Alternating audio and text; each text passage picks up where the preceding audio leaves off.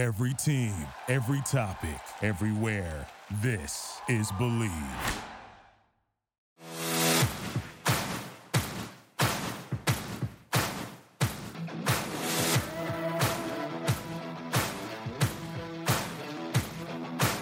Welcome to Bleav in the Ivy League, a look inside the ancient eight teams in the Ivy League and their upcoming games with all of the stats, trends, and analysis that you want to hear.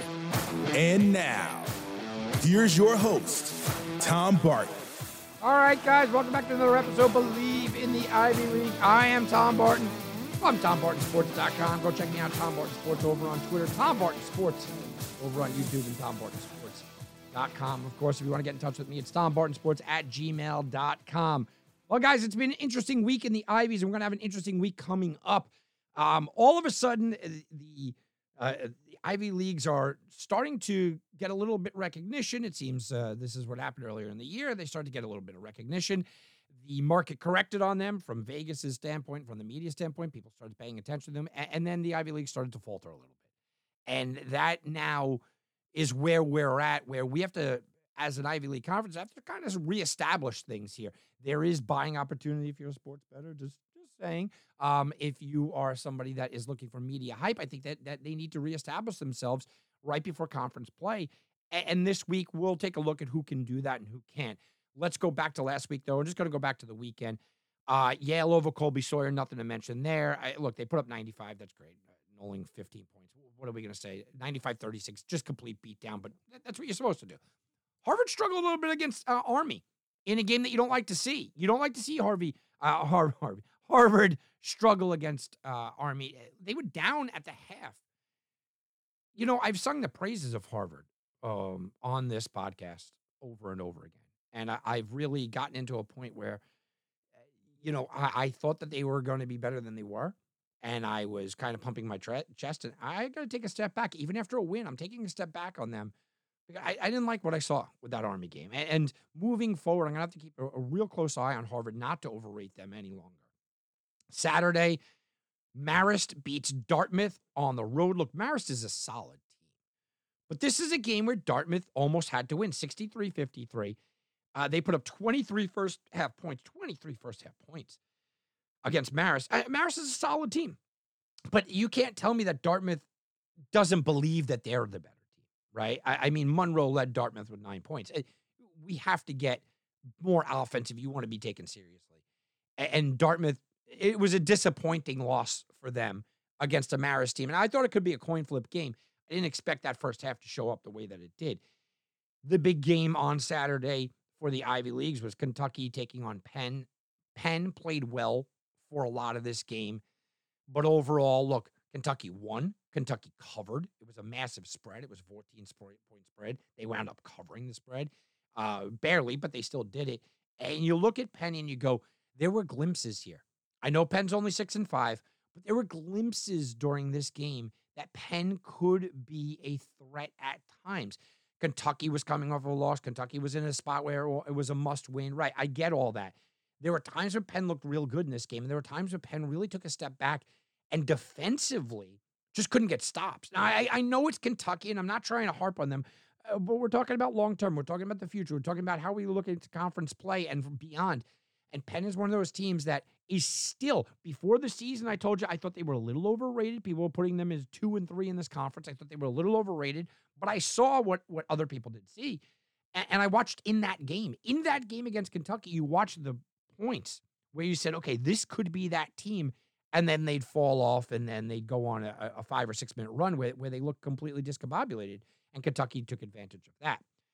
On Sunday, Providence beat Brown we kind of expected this book. Providence is a very good team, and they were at home. Brown, it, you know, couldn't get out of their own way. It was a good um, second half for Brown, but at that point, Providence gave up. Like you want to talk about bad first halves? Brown, 13 point first half. And like I said, Ivy League's had a bad weekend. This is it. Starting with Harvard, who got the win, but looked bad. Uh, and then you you have Dartmouth losing, you have Brown losing, and looking pretty pathetic for the first half. That's all people are going to watch when you watch Providence against Brown.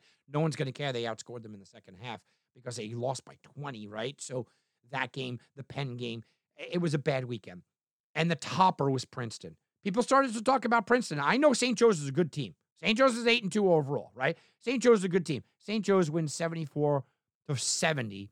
Prince, Princeton was the team that everybody was talking about. Princeton was the team that we were eyeing. They were undefeated. Here we go. Princeton, Princeton, Princeton. They lose a tough game. You can't get down on Princeton for losing this game because St. Joe's is a good team. But it was one of those defining moments. And in a weekend that just had every single Ivy League team go down, it was a heartbreaking loss uh, for Princeton. They hung in there. You could take away positives all you want. You could have coach speak, but it would have been nice to get that win. Penn came back on Monday and beat Howard by 10. They bounced back. Uh, exactly the same line for the first half and second half 39 points 39 points and this is the penn team that we wanted to see okay you lost a national tv game you lost to a blue blood here you go you're back at home take care of business they absolutely took care of business i don't care it was only a 10 point win against a howard team that they should have beaten by more it doesn't matter took care of business got the win Columbia, the team I keep telling you to watch out for. I've been telling you to watch out for Columbia. Columbia goes on the road and wins 87 83 over Fairleigh Dickinson. And Columbia is suddenly 8 and 3. Rubio 15 points and three uh, steals. Guys, 8 and 3, guys. Columbia is that team to watch out for. I've been telling you for weeks now, and here we go. And then Yale goes on the road against Quinnipiac, who has a, a pretty good offense, held them to 66 with a shutdown uh, second half. Yale put up 44. Yale takes care of business there. Now we go into, uh, you know, I'm recording this um, uh, for those that, that, don't know. I'm recording this on Wednesday afternoon, but the Princeton game has already gone off. Uh, they're they're killing, uh, uh I mean, an under school, right? Uh, they're winning by like 50 right now, literally. they're winning by 49 points where when I'm talking right now. They put up 53 in the first half against 15. So Princeton bouncing back. Okay, that's what you need to see. Dartmouth takes on Boston U tonight. I, I, a line's one and a half for Dartmouth, and I don't have confidence in them after. Look, this is usually a game where I would jump on Dartmouth. People are down on them. They didn't look good. Uh, BU is a team uh, that that has a better record, yet Dartmouth is the favorite. This is a game where normally I would jump on, but I can't do it with Dartmouth right now. I just can't. I feel that Dartmouth might be a, a team that's reeling and that could be a problem. They also play on Saturday against Le Moyne. They'll be a favorite in that game as well, probably a small favorite. Again, can't take them on the road in that spot. It's just not a game that I feel comfortable taking them. They then take on Thomas on Monday, uh, a D2 team, and when then we get into to Tuesday where it's only Cornell Siena on a light week here. Cornell takes on Siena in a game that they'll be massive favorites. So there's not a lot to preview here. Dartmouth's got a bunch of games ahead of them. I don't feel comfortable with Dartmouth. I you're not going to get lines uh, if you're a betting guy. You're not going to get lines on these D2 teams. But they got to go out there and just kind of pad their record. But be careful about padding a record because suddenly we're going to get back into Dartmouth's real part of the schedule, and you're going to go, oh look, you know they're they're not so bad. They got four or five wins on their ledger. Yeah, but against who? You know, against two. Um, if you're looking for, you know, an interesting game this week in the Ivies, you just don't have one. I mean, Cornell Siena next Tuesday. Cornell, let's see if they could put up, uh, you know, 90 points is kind of the, every Cornell game, right? I mean, every Cornell game is let's have a little fun and see if they could go out there and just absolutely dominate. And against Siena, by the way, Siena allowed 90 to Richmond. Siena allowed 86 to Albany. Siena allowed 89 to St. Bonaventure. So when I say, hey, maybe Cornell could put up 90, I wasn't being facetious there. I, am I'm, I'm serious. Cornell might be able to put up 90 against Siena, even if it's on the road. That's the one intriguing game. So it's kind of the week of Dartmouth here um, for the Ivy Leagues, but got to get back on, on, on board. The Ivy Leagues had a bad week, a really, really tough weekend. Um, they do have a lot of time off now to kind of think about it. You know, Princeton will bounce back against a D2 team, and Dartmouth's got some games, but everybody else, you know, Yale will have some time off. Harvard against that Army team, you know, they're going to have some time off to sit back and think about what's going on and try to correct course for next week. So today is a shortened version of the show just because we don't have a lot to talk about. But next week, getting into next week, there are going to be some games right before Christmas, a couple days before. So I will talk to you guys before Christmas. Oh, enjoy your week out there, everybody. I am Tom Barton from TomBartonSports.com. Enjoy your week. Uh, go make sure you get all your shopping done. Spend time with the family. This is a week where, you, if you're an Ivy League guy and you're sitting around and you're waiting on games, hey, this is a good week to kind of connect back with the family and say, hey, look, I'm giving it back to you. Because suddenly you're going to get into conference play and you're going to go, uh, you know, can we go to the movies? No, no, no, no. I'm watching, uh, you know, Princeton, Yale, and, and I can't get away from the TV.